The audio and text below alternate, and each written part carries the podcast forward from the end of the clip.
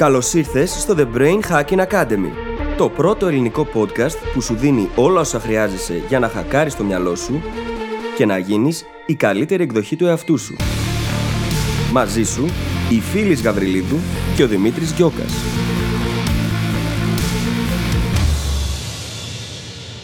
Γεια σου Brain Hacker και καλώς ήρθατε σε ένα ακόμα επεισόδιο του The Brain Hacking Academy. Σήμερα έχουμε ένα πάρα πάρα πολύ ενδιαφέρον θέμα, αλλά πριν σου πω το θέμα μας, θα σου πω ένα πολύ μεγάλο ευχαριστώ γιατί το ηχογραφούμε αυτό μέσα στη βδομάδα της προπόλησης του The Gold Hacking Journal και η ανταπόκρισή σας είναι και ήταν απίστευτη. Σας ευχαριστούμε πάρα πάρα πολύ και να ξέρετε δεν το θεωρούμε καθόλου δεδομένο. Έχοντας πει αυτό, πάμε στο θέμα μας για σήμερα που είναι το mindset της αυθονίας. Πρόκειται για την πεποίθηση και τον τρόπο σκέψης ότι πάντα μπορείς να δημιουργήσεις περισσότερο από τους πόρους που σε ενδιαφέρουν. Όπως χρόνο, χρήματα, ενέργεια, σχέσεις, αγάπη, γνώση ή οποιοδήποτε άλλο πόρο θέλεις να καλλιεργήσεις. Το αντίθετο αυτού είναι το mindset έλλειψης, που πάρα πολύ σε συγκεκριμένα κομμάτια ή σε ολόκληρη τη ζωή μας ξεκινάμε με αυτό και βλέπουμε μόνο την έλλειψη. Το γεγονός ότι δεν μπορούμε να έχουμε παραπάνω από όσο έχουμε τώρα ή ότι όταν κάποιος άλλος κερδίζει, εμείς χάνουμε.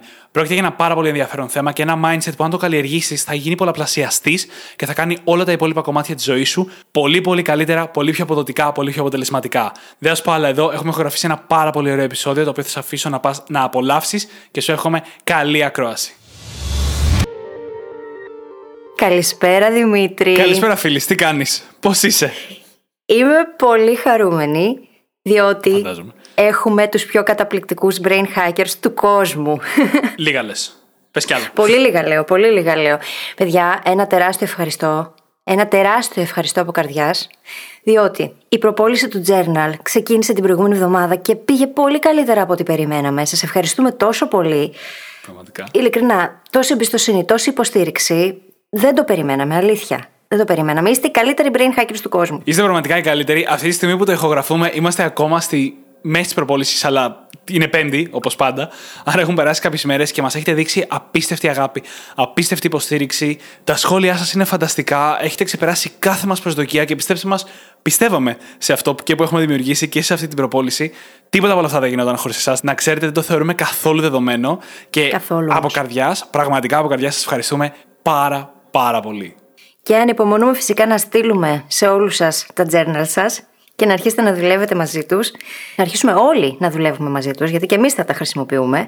Και να δημιουργήσει ο καθένας τη διαδικασία που θα τον φτάσει στο στόχο του ή της και να το γιορτάσουμε στο τέλος όλοι μαζί. Πραγματικά. Επίσης, ανυπομονούμε να σας δούμε στα Zoom calls που θα κάνουμε, γιατί δεν θα είναι ένα, θα είναι πολλά. Είστε πολλοί. Πάντως τώρα η πρώτη χρονιά θα είναι πραγματικά εντυπωσιακή γιατί θα είναι ίσως η μόνη φορά που τόσοι πολλοί άνθρωποι ταυτόχρονα θα δουλεύουμε πάνω στο νούμερο ένα στόχο μας με το ίδιο σύστημα και θα έχουμε έτσι τη δυνατότητα οπουδήποτε μαζευόμαστε οι brain hackers στα social media, στο facebook, στα σχόλια, στα podcast μας, οπουδήποτε μαζευόμαστε να υποστηρίξουμε ένας τον άλλον στο να κυνηγήσουμε αυτό το νούμερο ένα στόχο με το The Goal Hacking Journal. Και για όσους μπορεί να μην ξέρουν, αυτό στο οποίο αναφερόμαστε τόση ώρα είναι το The Goal Hacking Journal, το journal που δημιουργήσαμε για να πετύχει το νούμερο ένα στόχο στους 90 ημέρες. Αυτή τη στιγμή που κυκλοφορεί το επεισόδιο μπορεί η προπόληση να έχει τελειώσει, αλλά το journal είναι διαθέσιμο στο site μας, στο brainhackingacademy.gr. Εκτός αν δεν έχουμε απόθεμα, το οποίο θα είναι βραχυπρόθεσμο, και μπορείτε να μάθετε περισσότερα πηγαίνοντας στο brainhackingacademy.gr κάθετος journal, J-O-U-R-N-A-L, journal, όπου έχουμε όλες τις πληροφορίες και μπορείτε να τις διαβάσετε. Έχουμε εκεί τις πιο συνηθισμένες ερωτήσεις που μας κάνετε εσείς. Θα τα βρείτε εκεί όλα.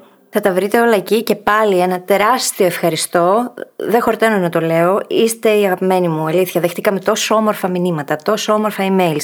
Συγκινηθήκαμε απίστευτα πολύ. Μιλήσαμε μαζί σας στο τηλέφωνο. Είστε καταπληκτικοί. Είστε καταπληκτικοί. Ευχαριστούμε πάρα πολύ, παιδιά. Βοηθάτε το Academy να μεγαλώσει, το βοηθάτε να χτιστεί και ετοιμάζουμε πολλά και όμορφα και υπέροχα πράγματα για εσάς. Οπότε stay tuned. Δεν έχω κάτι άλλο να προσθέσω εκτός από ένα ακόμη ευχαριστούμε και έχουμε ένα πολύ ταιριαστό θέμα σήμερα, τουλάχιστον ταιριαστό με την ψυχολογία μας και τη διάθεσή μας αυτή τη στιγμή. Γιατί σήμερα θα μιλήσουμε για το mindset της αυθονίας. Και το πώς το να πιστεύουμε ότι υπάρχει αυθονία εκεί έξω. Και το λέω αυτό με πολύ πρακτικό τρόπο, γιατί υπάρχει αυθονία εκεί έξω και αυτό θα αναλύσουμε σήμερα. Είναι ένας τρόπος σκέψης που μπορεί να μας αλλάξει τη ζωή. Γιατί αλλάζει τον τρόπο που αντιμετωπίζουμε τη ζωή μας, τις επιλογές μας, τις ευκαιρίες, την αλλαγή. Πάρα πολλά πράγματα αλλάζουν όταν φύγουμε από ένα scarcity mindset, το οποίο θα ξεκινήσουμε αναλύοντας αυτό, και πάμε σε ένα abundance mindset, το οποίο είναι το mindset της αυθονίας. Και ξεκινώντας από το scarcity mindset, να δούμε λίγο τι σημαίνει καταρχάς. Είναι το mindset εκείνο της έλλειψης. Το mindset εκείνο που λέει ότι οι πόροι στον κόσμο είναι περιορισμένοι και ότι άλλος κερδίζει, άλλος χάνει. Οπότε, όταν ερχόμαστε από αυτό το σημείο της έλλειψης, στην ουσία βλέπουμε και τα πράγματα και την ίδια τη ζωή με αυτόν τον τρόπο. Και αυτό μέσα μας δημιουργεί ένα είδος ζήλιας και κακού είδους φθόνου, το οποίο στην ουσία μας περιορίζει. Περιορίζει το οπτικό μας πεδίο, περιορίζει το τι μπορούμε να δούμε, τις ευκαιρίες που μπορούμε να δούμε, επηρεάζει άμεσα τα biases που έχουμε και οδηγεί αντίστοιχα και τις αποφάσεις που παίρνουμε και μπορεί να μας οδηγήσει σε πολύ αρνητικά μονοπάτια για εμάς. Μπορεί να μας οδηγήσει στο να είμαστε πολύ καχύποπτοι απέναντι στους άλλους ανθρώπους. Μέσα από το scarcity mindset, στην ουσία τείνουμε να είμαστε καχύποπτοι, κρυψίνους και πιθανότατα χάνουμε ευκαιρίες με αυτόν τον τροπο Και είναι καλό να φύγουμε από αυτόν τον τρόπο σκέψης και να αρχίσουμε να μετακινούμαστε προς το abundance mindset, προς το mindset της αυθονίας, το οποίο θα μας επιτρέψει να ζήσουμε μια πολύ πιο γεμάτη και ολοκληρωμένη με λιγότερη ανασφάλεια. Και αυτό θα συζητήσουμε, όμως έχουμε και άλλα να πούμε για το τι σημαίνει το scarcity mindset, έτσι. Αρχικά, επειδή αναφέρθηκε στο φθόνο και μου θυμίζει το επεισόδιο με την κατσίκα, να πω ότι σήμερα θα μιλήσουμε πολύ για πίτες. Έτσι. Και θα τις χρησιμοποιήσουμε ως έναν τρόπο για να εξηγήσουμε τη διαφορά. Και το mindset της έλλειψης, το scarcity mindset, το πρόβλημά του είναι ότι πιστεύουμε ότι η πίτα είναι συγκεκριμένη. Έχει συγκεκριμένο μέγεθος. Και όταν κάποιος πάρει ένα κομμάτι από την πίτα, αυτό αφήνει λιγότερη πίτα για όλους τους υπόλοιπους. Είναι η λογική που την έχουμε περιγράψει στα biases, έχουμε μιλήσει για αυτή αρκετές φορές στο παρελθόν, του zero sum game, όπου πιστεύουμε ότι το άθροισμα πάντα θα κάνει μηδέν. Αν κάποιος κερδίσει, κάποιος άλλος χάνει, και όταν θα τα βάλουμε μαζί, το άθροισμα είναι μηδέν.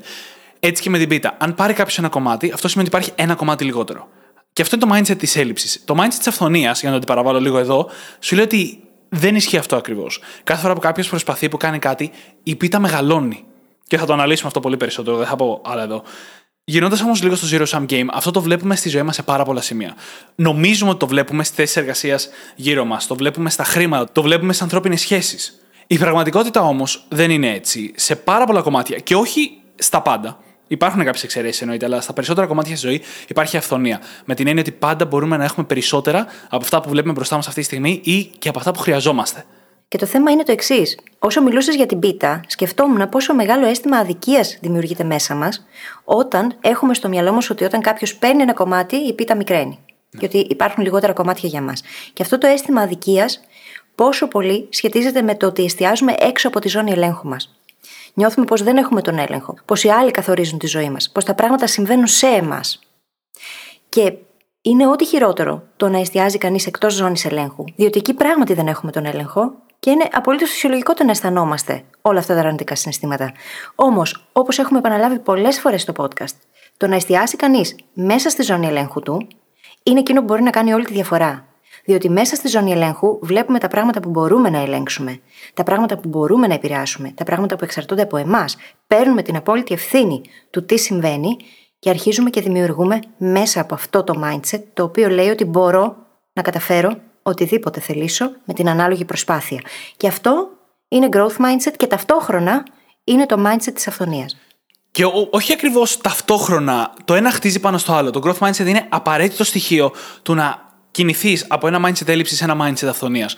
Γιατί αν δεν πιστεύεις ότι γίνεται να εξελιχθείς και ότι οι άνθρωποι γύρω σου δεν γίνεται να εξελιχθούν, ότι δεν γίνεται να αποκτήσεις νέες δεξιότητες, ότι δεν γίνεται να γίνεις καλός σε κάτι που ακόμη νιώθεις ότι δεν είσαι καλός. Γίνεσαι υπερβολικά προστατευτικός για αυτά που ήδη έχεις. Ανεξαρτήτως με το πόσα είναι. Αν είναι σε κατάσταση έλλειψης, γίνεσαι υπερβολικά προστατευτικός για αυτά και εστιάζεις μόνο στο πώς θα τα διατηρήσεις. Γιατί δεν πιστεύεις ότι μπορεί να ανοιχτεί προς τα έξω. Άρα, ξεκινώντας από ένα growth mindset, γίνεται πολύ πιο εύκολο να πάμε σε ένα abundance mindset. Και όλο αυτό μου θυμίζει τη συζήτηση που είχαμε κάνει για την απεσιοδοξία και την αισιοδοξία. Στο αντίστοιχο επεισόδιο. Και το πώς το ποτήρι τελικά δεν είναι ούτε μισοάδιο, ούτε μισογεμάτο. Το ποτήρι είναι κάτι που μπορείς να ξαναγεμίσεις. Γιατί όταν κοιτάμε κοντόφθαλμα μια κατάσταση, και αυτό είναι πολύ μεγάλο κομμάτι του τρόπου έλλειψης, όταν κοιτάμε κοντόφθαλμα το ποτήρι, το μόνο που ασχολούμαστε είναι το νερό που έχει μέσα εκείνη τη στιγμή. Όταν ε, ανοίγουμε λίγο την εικόνα και κοιτάμε τη βρύση που υπάρχει ένα μέτρο παραδίπλα, ξαφνικά συνειδητοποιούμε ότι μπορούμε να γεμίσουμε ξανά με νερό το ποτήρι. Και εννοείται ότι αυτό είναι απλά μια παρομοίωση, απλά για να πούμε ότι βγαίνοντας προς τα έξω, κοιτώντας τα πράγματα πιο ολιστικά, μπορούμε να εντοπίσουμε την αυθονία. Αν είμαστε σε μια θέση εργασίας, για να φέρω ένα πρακτικό παράδειγμα, και βλέπουμε μια προαγωγή και την παίρνει κάποιος άλλος, εκεί είναι λογικό να πούμε Μα είναι zero sum game. Τι λέει ο Δημήτρης, τι λέει η φίλης.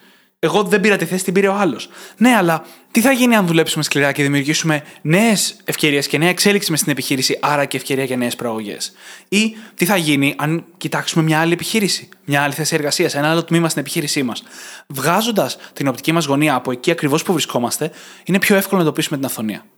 Και στην ουσία, αυθονία σημαίνει το εξής. Σημαίνει ότι αισθανόμαστε πως μας αξίζουν καλά πράγματα στη ζωή και ότι είμαστε ευγνώμονες για τις ευκαιρίες που έχουμε. Όπως σημαίνει επίσης το ότι είμαστε ανοιχτοί στο να μοιραζόμαστε. Όταν φοβάσαι για εκείνα τα πράγματα που έχεις και εστιάζεις στο να τα κρατήσεις, δυστυχώς είσαι και πολύ κλειστός στο να δεχτείς ή και στο να δώσεις ακόμα. Και αυτό εκ των πραγμάτων δημιουργεί το αντίστοιχο effect και από τον κόσμο προς εσένα. Οι άνθρωποι που δίνουν, και αυτό το βλέπουμε παντού γύρω μας στον κόσμο, οι άνθρωποι που δίνουν, που προσφέρουν, είναι εκείνοι που λαμβάνουν και περισσότερο. Και αυτό δεν έχει να κάνει μόνο με το ότι ό,τι δώσει θα πάρεις στον κόσμο, έχει να κάνει και με τον τρόπο που σκεφτόμαστε έτσι. Είπα πριν πως επηρεάζει το mindset της έλλειψης και τα ίδια μας τα biases. Οπότε στην προκειμένη, όταν εμείς είμαστε κλειστοί και εστιάζουμε σε αυτά που έχουμε μόνο, τότε εστιάζουμε σε εκείνα που χάνουμε αντίστοιχα. Και ο εγκέφαλος μας είναι προγραμματισμένος να βλέπει μόνο το scarcity, να βλέπει μόνο την έλλειψη και το χάσιμο. Άρα λοιπόν, είναι σημαντικό το να μπούμε στη διαδικασία του να σκεφτούμε μέσα από το πρίσμα της αυθονίας, διότι με αυτόν τον τρόπο θα ανοίξουμε και το μυαλό μας στις δυνατότητες και τις ευκαιρίες που ο κόσμος παρουσιάζει για εμάς. Ναι, μεν ο κίνδυνος του να απογοητευτούμε μπορεί να είναι αυξημένος σε αυτή την περίπτωση, γιατί βλέπουμε τα πράγματα λίγο πιο αισιόδοξα. Παρ' όλα αυτά όμως, έχουμε βαθύτερη αίσθηση αυτοπραγμάτωσης. Γιατί όταν δίνεις, τότε σίγουρα λαμβάνεις. Χωρίς να το κάνεις για να πάρεις, έτσι. Δεν το κάνουμε γι' αυτό. Όταν το mindset είναι τέτοιο όμως, όταν ξεκινάς από τη θέση του θέλω να δώσω, θέλω να προσφέρω, ξεκινάς από μια θέση δύναμης. Έχεις πολύ μεγαλύτερη δύναμη γιατί έχω για να δώσω. Αυτό λες στον εαυτό σου εκείνη τη στιγμή. Έχω για να δώσω. Και αυτό είναι πολύ σημαντικό mindset shift για να αρχίσουμε να δημιουργούμε ευκαιρίες. Και να προσθέσεις όλο αυτό ότι η εποχή μας σήμερα όλο και περισσότερο βοηθάει αυτό το mindset αυθονίας. Το mindset της έλλειψης εξελικτικά βγάζει νόημα. Σε εποχές που η τροφή ήταν περιορισμένη, μιλάω για πολύ παλιά έτσι, που η τροφή ήταν περιορισμένη, που ερχόταν ο χειμώνας και ήταν σκληρός και ό,τι τροφή είχαμε μαζέψει το καλοκαίρι, αλλιώς δεν είχε τροφή το χειμώνα, η φυλή. Σε αυτές τις εποχές το mindset έλλειψη είχε αξία. Αλλά σήμερα, όσο πλέον οι βασικές μας ανάγκες καλύπτονται χωρίς ιδιαίτερη προσπάθεια, έτσι όπως έχει δομηθεί η κοινωνία μας και η τεχνολογία, το να γυρίσουμε προς ένα mindset αυθονίας βγάζει πολύ περισσότερο νόημα. Αλλά εξακολουθεί να είναι δύσκολο. Γιατί εξελικτικά σαν οργανισμοί, πιστεύουμε ότι υπάρχει έλλειψη. Έτσι είναι. Και υπάρχει ένα ωραίο quote από την Όπρα, η οποία έχει πει το εξής. Αν κοιτάς αυτά που έχεις στη ζωή, θα έχεις πάντα περισσότερα. Αν κοιτάς αυτά που δεν έχεις στη ζωή, ποτέ δεν θα έχεις αρκετά. Στην ουσία, αυτή η φράση περιλαμβάνει ακριβώς αυτό που συζητάμε μέχρι αυτή τη στιγμή. Το να βλέπουμε, το να εστιάζουμε σε εκείνα που έχουμε και σε εκείνα που μπορούμε, στην ουσία είναι αυτό που πολλαπλασιάζει και αυτά που έχουμε και αυτά που μπορούμε είναι ακριβώς η λογική του growth mindset που λέει ότι μπορώ να το κάνω, μπορώ να το καλλιεργήσω, μπορώ να το κατακτήσω, μπορώ να πετύχω το νούμερο ένα στόχο μου. Μπορώ, μπορώ, μπορώ. Και αν μπορώ να κάνω αυτό, τότε τι άλλο μπορώ να κάνω; Και αρχίζουμε και βλέπουμε όλο και περισσότερες ευκαιρίες, διότι τα πάντα, αν αρχίσουμε να τα αντιλαμβανόμαστε ως μαθήματα και ευκαιριε θα οδηγήσουν στο να υποφελούμαστε από αυτά. Να αντιλαμβανόμαστε και να δημιουργούμε περισσότερα. Οι οποίες ευκαιρίες και τα οποία μαθήματα ήταν πάντα εκεί. Μπορεί να μην τα βλέπαμε εμείς, αλλά αυτές οι ευκαιρίες ή παρόμοιες με αυτές ήταν πάντα εκεί. Λίγο πιο πέρα από εκεί που βλέπαμε. Δεν δημιουργήθηκαν ξαφνικά. Δεν είναι ότι είχαμε δίκιο πριν που πιστεύαμε ότι δεν υπάρχουν και τώρα ξαφνικά υπάρχουν, άρα όλο OK. Ήταν δεν τις βλέπαμε εμείς. Γιατί πρέπει με κάποιο τρόπο να βρεθούμε μπροστά στο να το δούμε. Και εδώ πέρα πρέπει οπωσδήποτε να θυμίσουμε τα δύο βασικότερα biases, το confirmation bias και το selection bias, και το πώς ψάχνουμε πάντα να επιβεβαιώσουμε και να εντοπίσουμε αυτά που πιστεύουμε, αυτά που έχουμε στο μυαλό μας. Αν λοιπόν κινούμαστε με ένα mindset έλλειψης, θα εντοπίζουμε μπροστά μας την έλλειψη. Θα βλέπουμε όπου στη ζωή μας υπάρχει έλλειψη και θα τα χρησιμοποιούμε αυτό ή αυτές τις περιπτώσεις ως απόδειξη ότι υπάρχει όντως έλλειψη. Και θα αγνοούμε όλες τις περιπτώσεις αυθονίας. Και το ακριβώς αντίστοιχο, αν πιστεύουμε στην αυθονία, θα παρατηρούμε περισσότερο τις περιπτώσεις αυθονίας και λιγότερο τις περιπτώσεις έλλειψης. Το οποίο στον υπερβολικό βαθμό και αυτό μπορεί να είναι πρόβλημα, αλλά σίγουρα είναι μια καλύτερη κατάσταση mindset να βρίσκεσαι από το να βλέπεις συνεχώς μόνο την έλλειψη η οποία αντικειμενικά είναι λιγότερη από την αυθονία. Και δεν είναι μόνο αυτό. Όταν κοιτάς τον κόσμο μέσα από αυτό το πρίσμα, τότε στην ουσία προετοιμάζεις και τον εαυτό σου αντίστοιχα. Έτσι ώστε όταν θα σου δοθούν οι ευκαιρίες να είσαι έτοιμος για αυτές. Γιατί δεν αρκεί απλά να βρεθείς μπροστά στις ευκαιρίες. Το να βρεθώ μπροστά σε μια ευκαιρία, αλλά να μην έχω και τις κατάλληλες δεξιότητες, τα κατάλληλα mental models για να ανταπεξέλθω, δεν λέει και πολλά. Προφανώς εκείνη την περίπτωση δεν θα τη δω καν.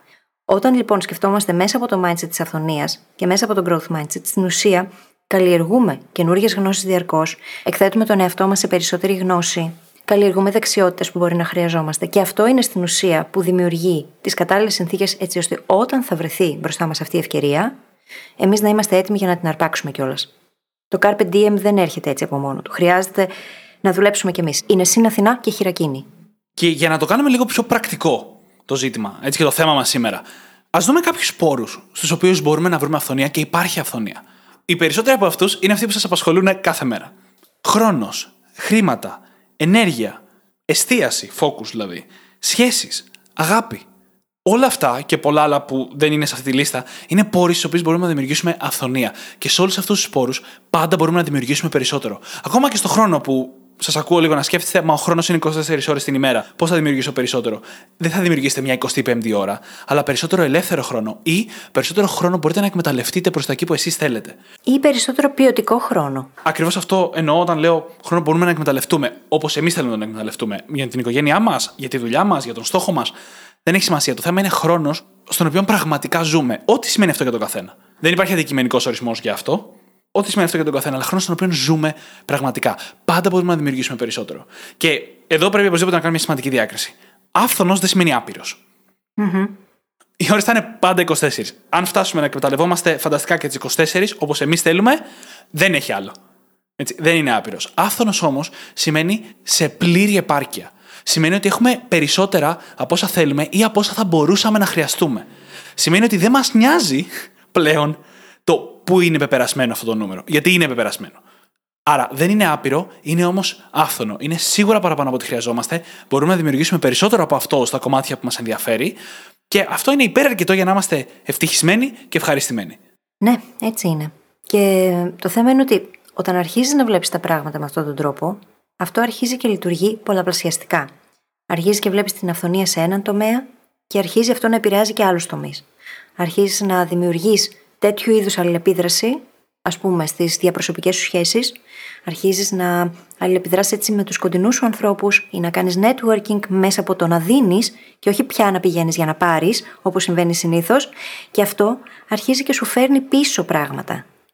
Συνήθως αυτό που συμβαίνει, ειδικά στο networking, θα το χρησιμοποιήσω σαν παράδειγμα, είναι ότι οι άνθρωποι πηγαίνουν για να ζητήσουν. Ξεκινούν με αυτό το σκοπό. Όμως είναι τελείως λάθος αφετηρία αυτή, γιατί όταν ξεκινάς για να πάρεις, δεν πρόκειται να πάρεις. Όταν ξεκινάς όμως για να δώσεις χωρίς να σε ενδιαφέρει το αν θα πάρεις κάτι πίσω, αυτό πάντα έχει καλά αποτελέσματα. Και χρειάζεται να αρχίσουμε να σκεφτόμαστε έτσι. Λειτουργεί πολλαπλασιαστικά. Κάποιος άνθρωπος που έκανες κάτι για αυτόν, χωρίς να περιμένεις αντάλλαγμα, κάποια μέρα στο μέλλον θα σε θυμηθεί. Και αν δεν σε θυμηθεί αυτός, θα σε θυμηθεί κάποιος άλλος. Το σίγουρο είναι πως οι άνθρωποι δεν μας θυμούνται για αυτά που τους έχουμε πει, αλλά για τον τρόπο με τον οποίο τους έχουμε κάνει να αισθανθούν. Εάν λοιπόν εγώ πάω στο Δημήτρη για να ζητήσω κάτι από αυτόν και εκείνη τη στιγμή νιώσει αυτός ότι απειλείται ή τον φέρω σε δύσκολη θέση, αυτό που θα θυμάται από μένα θα είναι ακριβώς αυτό.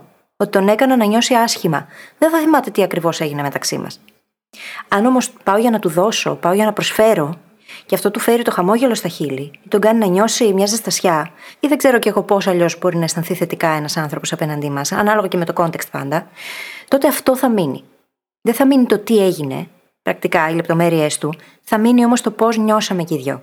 Και αυτό είναι που θυμούνται οι άνθρωποι. Οπότε θες να κάνεις πάντα θετική εντύπωση. Το να πηγαίνουμε για να ζητήσουμε και για να πάρουμε και για να αρπάξουμε, πάντα έχει αρνητικές επιπτώσεις. Και φυσικά ξεκινάει από το mindset της έλλειψης. Και πώς θα πας να δώσεις έτσι απλόχερα όταν πιστεύεις ότι υπάρχει έλλειψη, όταν πιστεύεις ότι το να δώσεις παίρνει από εσένα. Όταν πιστεύεις ότι το να δώσεις ενισχύει τον άλλον και η δικιά του εξέλιξη παίρνει από τη δικιά σου, γιατί παίρνει ένα κομμάτι από την πίτα. Δεν γίνεται. Ξεκινώντας από ένα mindset αυθονίας, μπορείς να κάνεις αυτά τα πράγματα. Και θα μείνω λίγο σε αυτό που είπε η φίλη, ότι το mindset αυθονίας είναι πολλαπλασιαστής και ότι πολλαπλασιάζει τα πάντα. Αλλάζει το πώς παίρνουμε αποφάσεις, το πώς βλέπουμε τον κόσμο, τα ρίσκα που παίρνουμε, το πώς διαχειριζόμαστε την αλλαγή και πολλά άλλα που έχουμε πει ή θα πούμε κατά τη διάρκεια αυτού του επεισοδίου, τα οποία όλα μαζί δημιουργούν εκπληκτικά εκθετικά αποτελέσματα. Στα παραδείγματα που είπα πριν, χρόνος, χρήματα, ας πούμε στην ενέργεια.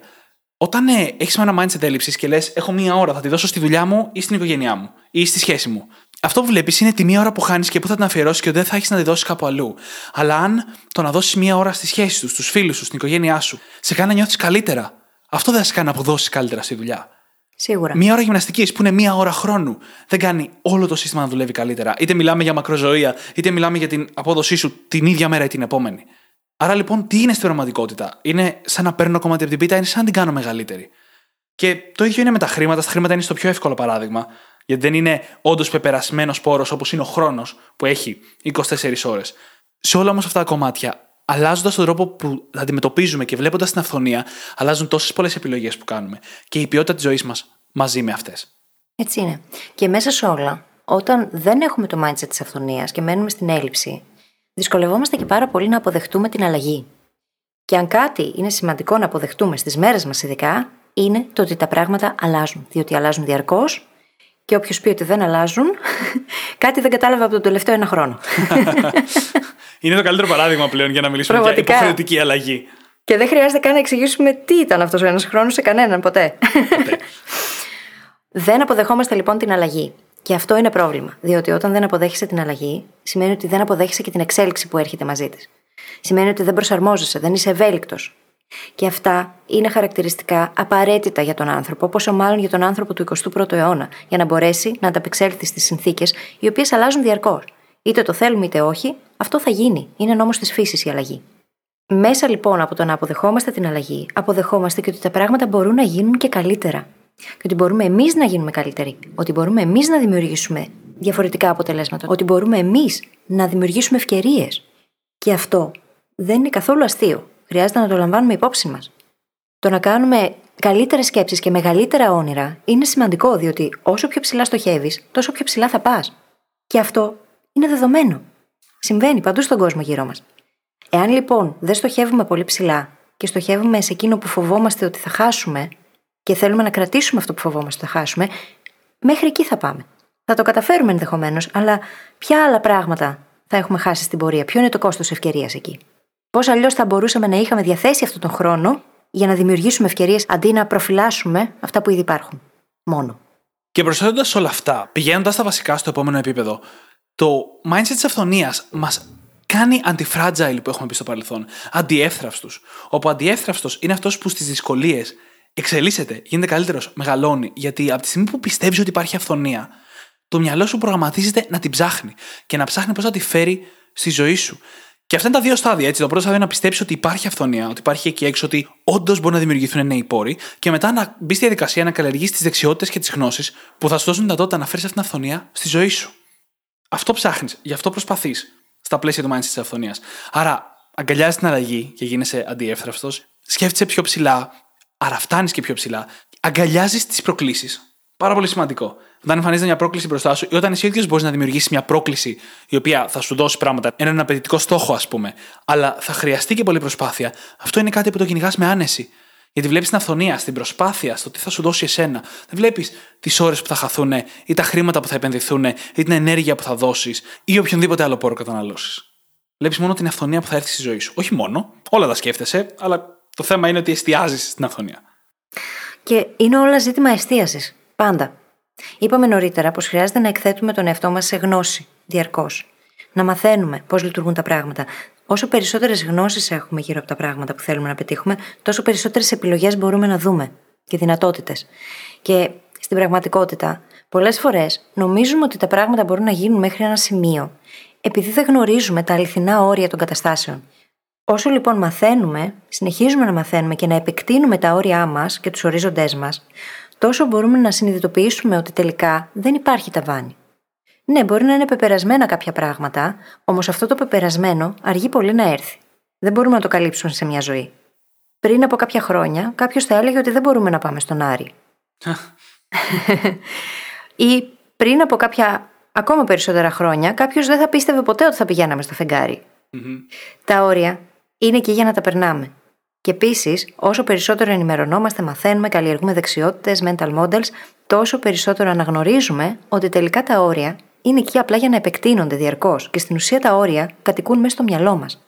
Όταν η φαντασία μας είναι σε θέση να τα ξεπεράσει και κάνουμε εκείνες τις ωραίες ερωτήσεις, τι θα γινόταν αν μπορούσα να πάω στον Άρη, τι θα γινόταν αν μπορούσα να το εκδημοκρατήσω αυτό και να μπορούν οι άνθρωποι να ταξιδεύουν μέχρι εκεί; Αν δεν γίνουν αυτά τα ερωτήματα λοιπόν, αν δεν θέσουμε αυτά τα ερωτήματα λοιπόν, τότε πώς περιμένουμε να περάσουμε αυτά τα όρια και να δούμε τις πραγματικές δυνατότητες που μπορεί να έχουμε; Και όλο αυτό που είπε μέχρι τώρα είναι το πρώτο κομμάτι στο επεισόδιο μας σήμερα και το πιο σημαντικό για το πώς να καλλιεργήσουμε το mindset της αυθονία. Να ξέρουμε τις επιλογές. Στα παραδείγματα που έφερε με το φεγγάρι και τον Άρη, κάποτε οι άνθρωποι λέγαμε Ο ουρανός είναι το όριο, the sky is the limit. Κάποια στιγμή συνειδητοποιήσαμε ότι έξω από τον ουρανό υπάρχει ένα άπειρο σύμπαν. Για το οποίο δεν είμαστε σίγουροι για το άπειρο, αλλά ας το αφήσουμε αυτό για μια άλλη συζήτηση. Έσπασε το όριο που είχαμε στο μυαλό μας, γιατί συνειδητοποιήσαμε τις δυνατότητες. Αν λοιπόν είμαστε σε ένα σημείο που δεν βλέπουμε αυτή την αυθονία για την οποία συζητάμε σήμερα, μας ακούτε αυτή τη στιγμή και λέτε, Μα υπάρχει πραγματική έλλειψη για μένα αυτή τη στιγμή, σε χρήματα ας πούμε. Είναι λογικό. Γιατί αυτό που λείπει είναι συγκεκριμένες γνώσεις πάνω στο θέμα στο οποίο νιώθετε έλλειψη, όχι γενικές γνώσεις εγκυκλοπαιδικές, και έκθεση σε ιδέες. Αν κάποιος ζορίζεται με τα χρήματα, μπορεί να αλλάξει τελείως το mindset από έλλειψη σε αυθονία, αν αφιερώσει χρόνο να μάθει περισσότερα για επενδύσεις, για πωλήσεις, για το πώς να χτίσει μια επιχείρηση, για το πώς να γίνεις καλύτερος εργαζόμενος. Όλα από τα οποία έχουν άπειρο υλικό εκεί έξω.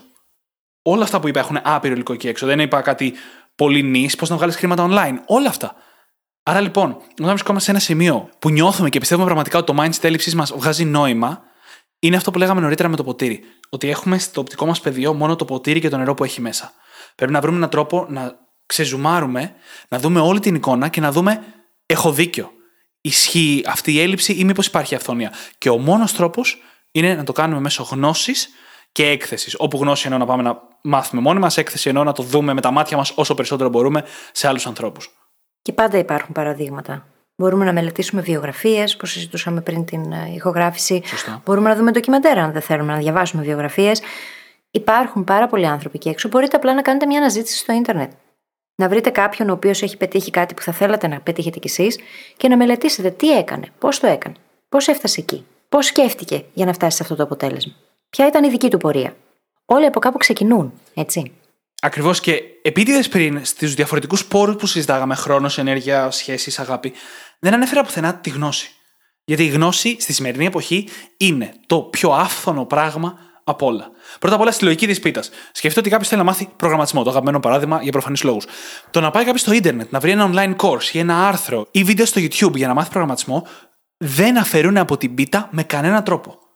Mm-hmm. Είναι μια συγκεκριμένη εντότητα ένας άνθρωπος, ο οποίος εκείνη τη στιγμή μαθαίνει κάτι καινούριο, μπορεί να προσφέρει περισσότερο έργο, δουλειά, ιδέες, άρα μόνο μεγαλώνει την πίτα και δεν αφαιρεί το παραμικρό κομμάτι.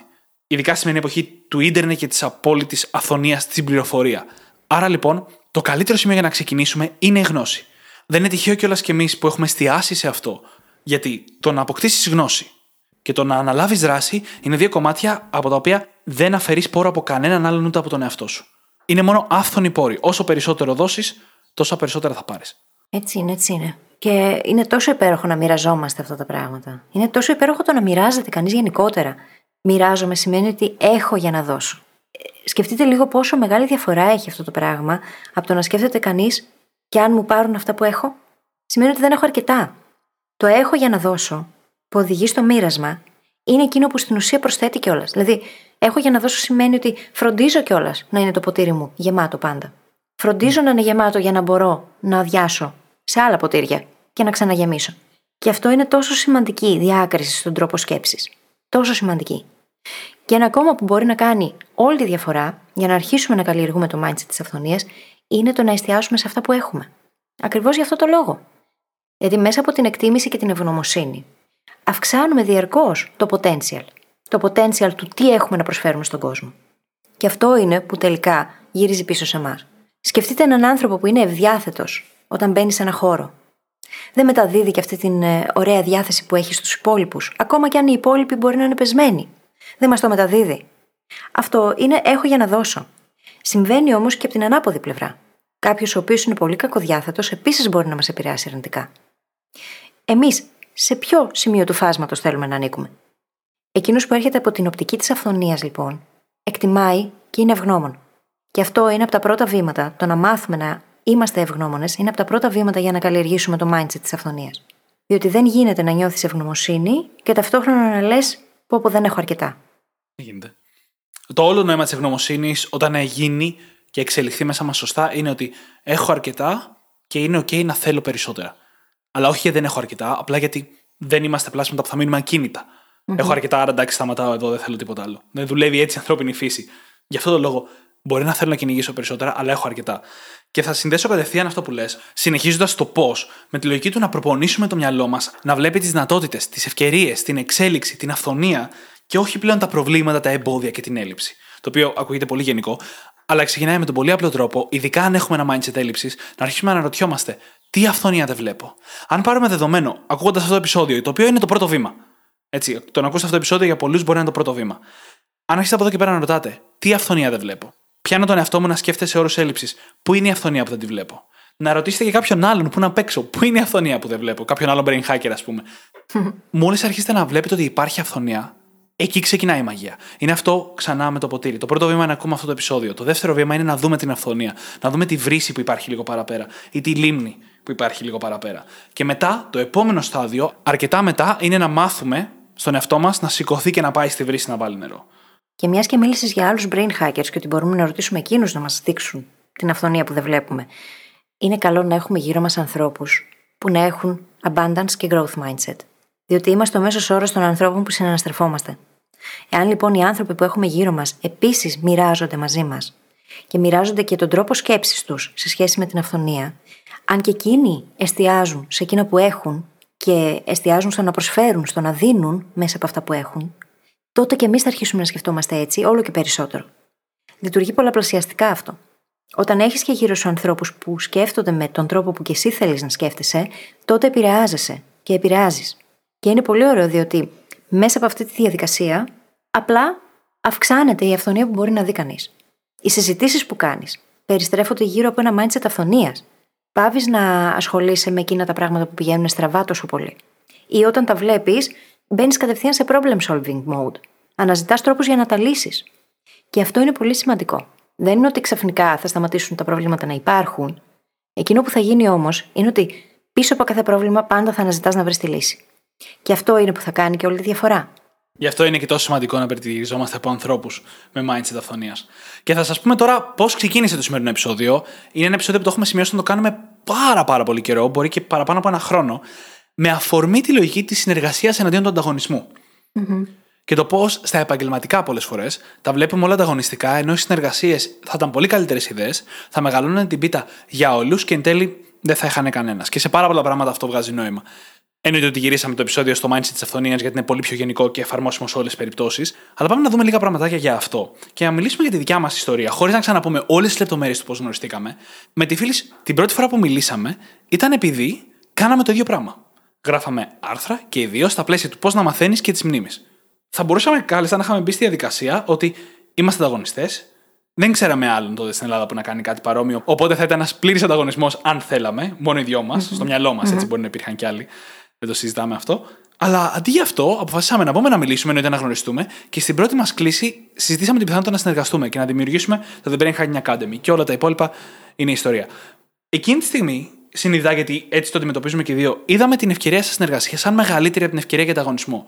Αντί να αντιμετωπίσουμε αυτό που κάνουμε σαν μία πίτα, στην οποία ο καθένας θα έχει ένα κομμάτι και ο οποίος πάρει το μεγαλύτερο κερδίζει, είπαμε πώς θα κάνουμε κάτι μαζί, πώς θα συνεργαστούμε να δημιουργήσουμε κάτι περισσότερο. Δημιουργήσαμε μια μεγαλύτερη πίτα. Και ήταν μια διαφήμιση που έπαιζε στην τηλεόραση πολύ καιρό, μπορεί να παίζει ακόμα, για κάποιο ποτό, δεν έχω θυμάμαι καθόλου, μέσα στην οποία λέει τη φράση If you're gonna rise to the top, rise together. Αν mm-hmm. ανέβεις στην κορυφή, ανέβα μαζί με τους άλλους. Και με είχε αγγίξει πάρα πολύ αυτό, γιατί είναι πραγματικά η φιλοσοφία μας. Ότι αν είναι να εξελιχθούμε και να προσπαθήσουμε να φτάσουμε στο επόμενο επίπεδο, αφήστε την κορυφή τώρα, θα προσπαθήσουμε να το κάνουμε μαζί, σε συνεργασία, με όσους περισσότερους ανθρώπους μπορούμε. Είτε είναι συνεργάτες μας, είτε είναι οι brain hackers μας, είτε είναι οποιοδήποτε, ο μόνος τρόπος είναι μαζί. Και όχι μόνοι μας. Είναι διότι όταν μοιραζόμαστε, εξελισσόμαστε μαζί. Και αντί να υπάρχει αυτός ο αρνητικός ανταγωνισμός, χτίζουμε από κοινού πράγματα. Και αυτά είναι πολύ μεγαλύτερα από ό,τι θα έχτιζε ένας άνθρωπος μόνος του. Συν ότι όταν ξεκινάμε έχοντας αφετηρία τον ανταγωνισμό, είμαστε καχύποπτοι. Βλέπουμε το αρνητικό στους άλλους, εστιάζουμε στο αρνητικό και ενδόμηχα ευχόμαστε να μπορούσαμε να τους ρίξουμε από εκεί που είναι. Ή μπορεί και να προσπαθούμε να το κάνουμε έτσι συνειδητά. Το θέμα είναι ότι αυτό δεν λειτουργεί. Μακροπρόθεσμα, μόνο χαμένοι μπορεί να βγούμε. Ο ανταγωνισμός έχει μέσα του την έλλειψη. Και το να πετυχαίνεις πράγματα μέσα από το φόβο δεν είναι ποτέ καλή οδός για να επιλέξεις. Δεν είναι το μονοπάτι που θα θέλαμε. Χρειάζεται να δημιουργούμε καταστάσεις win-win, καταστάσεις μέσα από τις οποίες κερδίζουν όλοι. Γιατί όλοι κερδίζουν. Και μέσα από αυτή τη διαδικασία, στη δική μας περίπτωση ειδικά, πέρα από το ότι καταφέραμε να έχουμε μια εξαιρετική συνεργασία αυτή τη στιγμή και να δημιουργούμε το Brain Hacking Academy και σαν επιχείρηση πλέον και σαν ακαδημια στην οποία θα μπορείτε να έρθετε και να αυτοβελτιωθείτε και να βρείτε εργαλεία για να πετύχετε όλα όσα Πέρα από αυτό, δημιουργήθηκε μεταξύ μας και ένα εξαιρετικό mastermind. Το γεγονός ότι είμαστε σε θέση, επειδή σκεφτόμαστε το ίδιο, έχουμε μελετήσει παρόμοια πράγματα, σκεφτόμαστε παρόμοια, έτσι, όχι το ίδιο ακριβώς, αυτό μόνο προσθέτει, δεν μπορεί να αφαιρέσει. Μόνο προσθέτει. Οπότε, πράγματα τα οποία εγώ μόνη μου ή ο Δημήτρης μόνος του δεν θα τα βλέπαμε, αυτή τη στιγμή είμαστε σε θέση να μπορούμε να τα δούμε, να τα αναγνωρίσουμε, μπορούμε να φέρουμε καινούργια γνώση στη συζήτηση που ο άλλος μπορεί να μην έχει. Και αυτό μόνο καλό μπορεί να κάνει. Και επειδή ο στόχος μας είναι το να προσφέρουμε και έχουμε πολλές κοινέ αξίες σε αυτά τα πλαίσια, είμαστε και εδώ που είμαστε αυτή τη στιγμή και θέλουμε να κάνουμε ό,τι καλύτερο μπορούμε για εσάς. Αλλά αν το έκανε ο καθένας μόνος του, σίγουρα θα έχανε πάρα πολύ σε ενέργεια, σε ένταση. Ναι. Δεν θα μπορούσαμε να καταφέρουμε τα ίδια πράγματα. Έχουμε τη δυνατότητα να πούμε κιόλας ότι το έχουμε δει εκ του αποτελέσματος ότι κάναμε καλά. Δεν είναι απλά πλέον μια νοοτροπία, το έχουμε βιώσει ότι κάναμε καλύτερα που συνεργαστήκαμε αντί να ανταγωνιστούμε. Και να ξεκαθαρίσω κάτι, αυτό δεν σημαίνει ότι δεν μπαίνουμε ποτέ σε διαδικασία σύγκρισης, όχι μεταξύ μας, ενώ εμείς που έχουμε αυτό το mindset της αυθονίας και θέλουμε να έχουμε το mindset της αυθονίας με άλλους ανθρώπους στο χώρο μας. Αλλά πάντα συνειδητά το αφήνουμε αυτό πίσω και λέμε πώς μπορούμε να βρούμε κοινές ευκαιρίες. Το οποίο να ξέρετε είναι και φανταστικό για networking. Γιατί όταν κάθε πιθανή επικοινωνία ως μια ευκαιρία να δώσεις και να χτιστείτε μαζί και να ανεβείτε μαζί προς την κορυφή, για να χρησιμοποιήσω το λεξιλόγιο από τη διαφήμιση, αυτό δημιουργεί πάρα, πάρα πολλές ευκαιρίες. Και μάλιστα, είτε σε προσωπικό είτε σε επαγγελματικό επίπεδο, αυτό σημαίνει ότι μπορείς πλέον να γιορτάσεις τις επιτυχίες των άλλων. Δεν είναι πλέον πρόβλημα με κάποιο τρόπο επιτυχίες των άλλων, γιατί δεν είναι ότι μικραίνει κάποια πίτα. Είναι ότι όλοι κερδίζετε μαζί. Και έτσι μπορείς να δημιουργήσεις μια κοινότητα, επαγγελματικά ή μη, σε δραστηριότητες, σε οτιδήποτε κομμάτι της ζωής μας. Γιατί όταν ένας κερδίζει, όλοι κερδίζουν. Και όσο περισσότερο το βλέπουμε αυτό στη ζωή μας, τόσο καλύτερα είναι. Και όλο αυτό μας οδηγεί στην βασικότερη για μένα νοοτροπία, αν όχι στρατηγική, για να έχουμε περισσότερη αυθονία στη ζωή μας.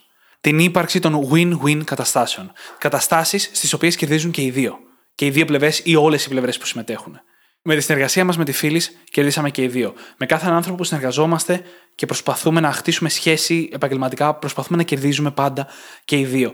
Στις σχέσεις μας δίνουμε για να κερδίσουμε και οι δύο. Τόσο απευθεία στη σχέση, ότι αφαιρώνουμε χρόνο με τη σχέση μας, ας πούμε, και κερδίζουμε και οι δύο, αλλά παίρνουμε πίσω αυτό, το παίρνουμε σε συναισθήματα, το παίρνουμε σε εκτίμηση ανάλογα το είδος της σχέσης.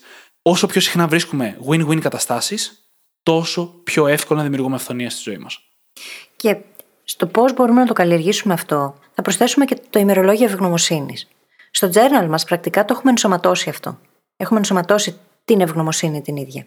Διότι γνωρίζουμε πόσο σημαντική είναι και όχι επειδή το έχουμε διαβάσει και το έχουμε ακούσει, αλλά επειδή αποδεικνύεται πλέον και από την ίδια την ψυχολογία. Ο καθηγητής Ρόμπερτ Έμον του Πανεπιστημίου της Καλιφόρνια είδε από την έρευνά του πάνω στο θέμα της ευγνωμοσύνης το ίδιο ότι οι άνθρωποι που εκφράζουν την ευγνωμοσύνη, όχι απλά τη σκέφτονται ή την αισθάνονται, οι άνθρωποι που εκφράζουν την ευγνωμοσύνη τους έχουν βελτιωμένη πνευματική και φυσική υγεία. Αξίζει λοιπόν να εστιάσουμε σε αυτό. Μια άλλη έρευνα που έγινε με ενήλικες στη μέση ηλικία αποκάλυψε πως εκείνοι που έχουν θετικές πεπιθήσεις σε σχέση με το γύρας, σε σχέση με την ηλικία, ότι υπάρχει αυθονία και στην υγεία τους την ίδια, έζησαν κατά μέσο όρο 7,5 χρόνια περισσότερο από εκείνους που είχαν αρνητικά self-perceptions, αρνητικές αντιλήψεις για το πώς γερνάμε, για το πώς μεγαλώνουμε, για το τι συμβαίνει εκεί. Το ίδιο μας το mindset επηρεάζει τον τρόπο που ζούμε, επηρεάζει την ίδια μας την υγεία, επηρεάζει την ψυχολογία μας. Όλα αυτά είναι ένα σύνολο πραγμάτων και ανήκουν μαζί, δεν είναι ξεχωριστά κομμάτια της ζωής μας. Αξίζει λοιπόν κανείς να καθιερώσει την ευγνωμοσύνη σαν πρακτική στη ζωή του, είτε το κάνει απλά σκεπτόμενος και εκφράζοντάς την, είτε το κάνει και γραπτά. Ακριβώς επειδή αυτό εκπαιδεύει το μυαλό μας να εστιάζει στην αφθονία την ίδια. Και η αφθονία στην υγεία, πόσο ενδιαφέρον, ε, σαν concept, σαν έννοια; Ναι. Γιατί εδώ ειδικά μιλάμε για κάτι που δεν είναι άπειρο, το μόνο σίγουρο, αλλά το να πιστεύουμε στην αυθονία της υγείας μας επηρεάζει το πόσο από αυτήν έχουμε. Και όλο αυτό γυρνάει στη λογική ότι όταν βλέπουμε την αυθονία και αναγνωρίζουμε ότι υπάρχει εκεί, απευθείας παίρνουμε πολύ διαφορετικές αποφάσεις, πολύ διαφορετικές επιλογές που μας φέρουν στο καλύτερο σημείο, στο σημείο της αυθονίας στη ζωή μας. Και θέλω να δώσω ακόμα λίγο παραπάνω χρόνο στο κομμάτι με το win-win που έλεγα νωρίτερα, γιατί θεωρώ ότι είναι ίσως το πιο σημαντικό mental model, νοητικό μοντέλο για να έχουμε στο μυαλό μας όταν θέλουμε να φέρουμε την αυθονία. Καταστάσεις που κερδίζουν και οι δύο υπάρχουν παντού. Στο χρόνο μας, στα χρήματά μας, στην ενέργειά μας, στη σχέση μας, στην προσοχή μας, στην αγάπη στη ζωή μας, στη γνώση, σε όλα τα κομμάτια. Αν, σαν αποτέλεσμα αυτού του επεισοδίου, αποφασίσετε να καλλιεργήσετε μία δεξιότητα, να είναι να εντοπίζετε αυτές τις win-win καταστάσεις. Πώς μπορώ να αλλάξω αυτή την κατάσταση σε win-win; Πώς θα έμοιαζε αν υπήρχε win-win; Ακόμα και αν δεν το θεωρώ πιθανό να γίνει. Χτίζοντας αυτή τη δεξιότητα, αν το κάνετε και γραπτά, είναι μια πολύ ωραία άσκηση. Χτίζοντας αυτή τη δεξιότητα, χτίζετε πρακτικά τη δυνατότητα να εντοπίζετε αυθονία. Και για άλλη μια φορά, όσο περισσότερη έκθεση και γνώση έχουμε, τόσο πιο εύκολο είναι να εντοπίσουμε νέες λύσεις και νέες ιδέες που είναι win-win. Και θα σας δώσουμε και μια ωραία άσκηση για το τέλος, η οποία είναι πάρα πολύ απλή και σας ζητάει να κάνετε το εξής. Σκεφτείτε εκείνα τα πράγματα που πιστεύετε πως ο κόσμος ή οι άνθρωποι σας θερούν. Γι' αυτό στην περίπτωση ειδικά που ερχόμαστε από ένα mindset έλλειψης και θέλουμε να αρχίσουμε να καλλιεργούμε περισσότερο εκείνο της αυθονίας. Σκεφτείτε λοιπόν τι πιστεύετε ότι οι άνθρωποι σας θερούν ή δεν σας δίνουν, δεν σας προσφέρουν. Και αρχίστε να δίνετε αυτό το κάτι.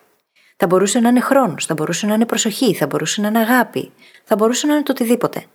Ξεκινήστε με μικρά βηματάκια, μικρά πραγματάκια. Ένα-δύο πράγματα τα οποία θεωρείτε ότι οι άλλοι στερούν από εσάς. Και αρχίστε εσείς να κάνετε το πρώτο βήμα και να τα δίνετε στους άλλους. Και έπειτα, παρατηρήστε σε βάθος χρόνου πώς αυτό έχει επηρεάσει τη σχέση σας και τη ζωή σας. Είναι δεδομένο ότι θα δείτε πολύ μεγάλες διαφορές. Και μιλάμε για αλλαγές της τάξης του 1%. Δεν χρειάζεται να κάνετε τρελά πράγματα. Αν για παράδειγμα έχουμε έναν άνθρωπο που λέει συχνά ότι εντάξει και ένα ευχαριστώ δεν μου είπε για αυτό που έκανα για αυτόν, γιατί να μην ξεκινήσουμε να λέμε εμείς ευχαριστώ και να δούμε τι θα γίνει. Και μην το σκέφτεστε αυτό σαν ένα προς ένα λογική κάρμα, δηλαδή κάθε φορά που εσύ δίνετε ένα σε κάποιον, από αυτόν τον κάποιον θα πάρετε πίσω ένα. Σκεφτείτε τον τρόπο σκέψης, την αυθονία. Όπως εμείς, για παράδειγμα, έχουμε προσεγγίσει πολλούς ανθρώπους και μας έχουν προσεγγίσει αντίστοιχα στον επαγγελματικό μας περίγυρο με τη λογική της αυθονίας και της συνεργασίας, υπάρχουν κάποιοι που κλειδώνουν σε αυτό. Έχω μια ιστορία από το εξωτερικό, από το παρελθόν, που κάποια μέρα θα σας την πω, στην οποία πήγα με όλη την καλή διάθεση και βρήκα τείχο.